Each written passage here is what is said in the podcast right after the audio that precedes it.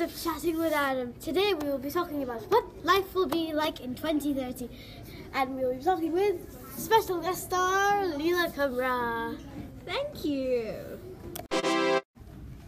We have a few ideas of what might come up in 2030. Yes, let's discuss robotics. Alright, we think that robots will take over the world.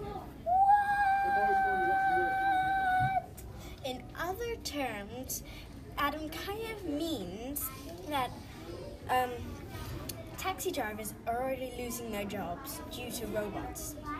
So next we think that maybe shopkeepers may be taken over and maybe even businessmen. Like autonomous vehicles will be taking over lots of taxi drivers and all of that.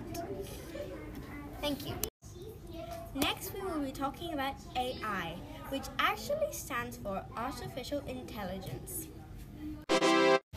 Artificial intelligence is robots and stuff like that. It, it means artificial means not uh, it means not natural, and intelligence is like smarts. Tune in for more talking with Adam.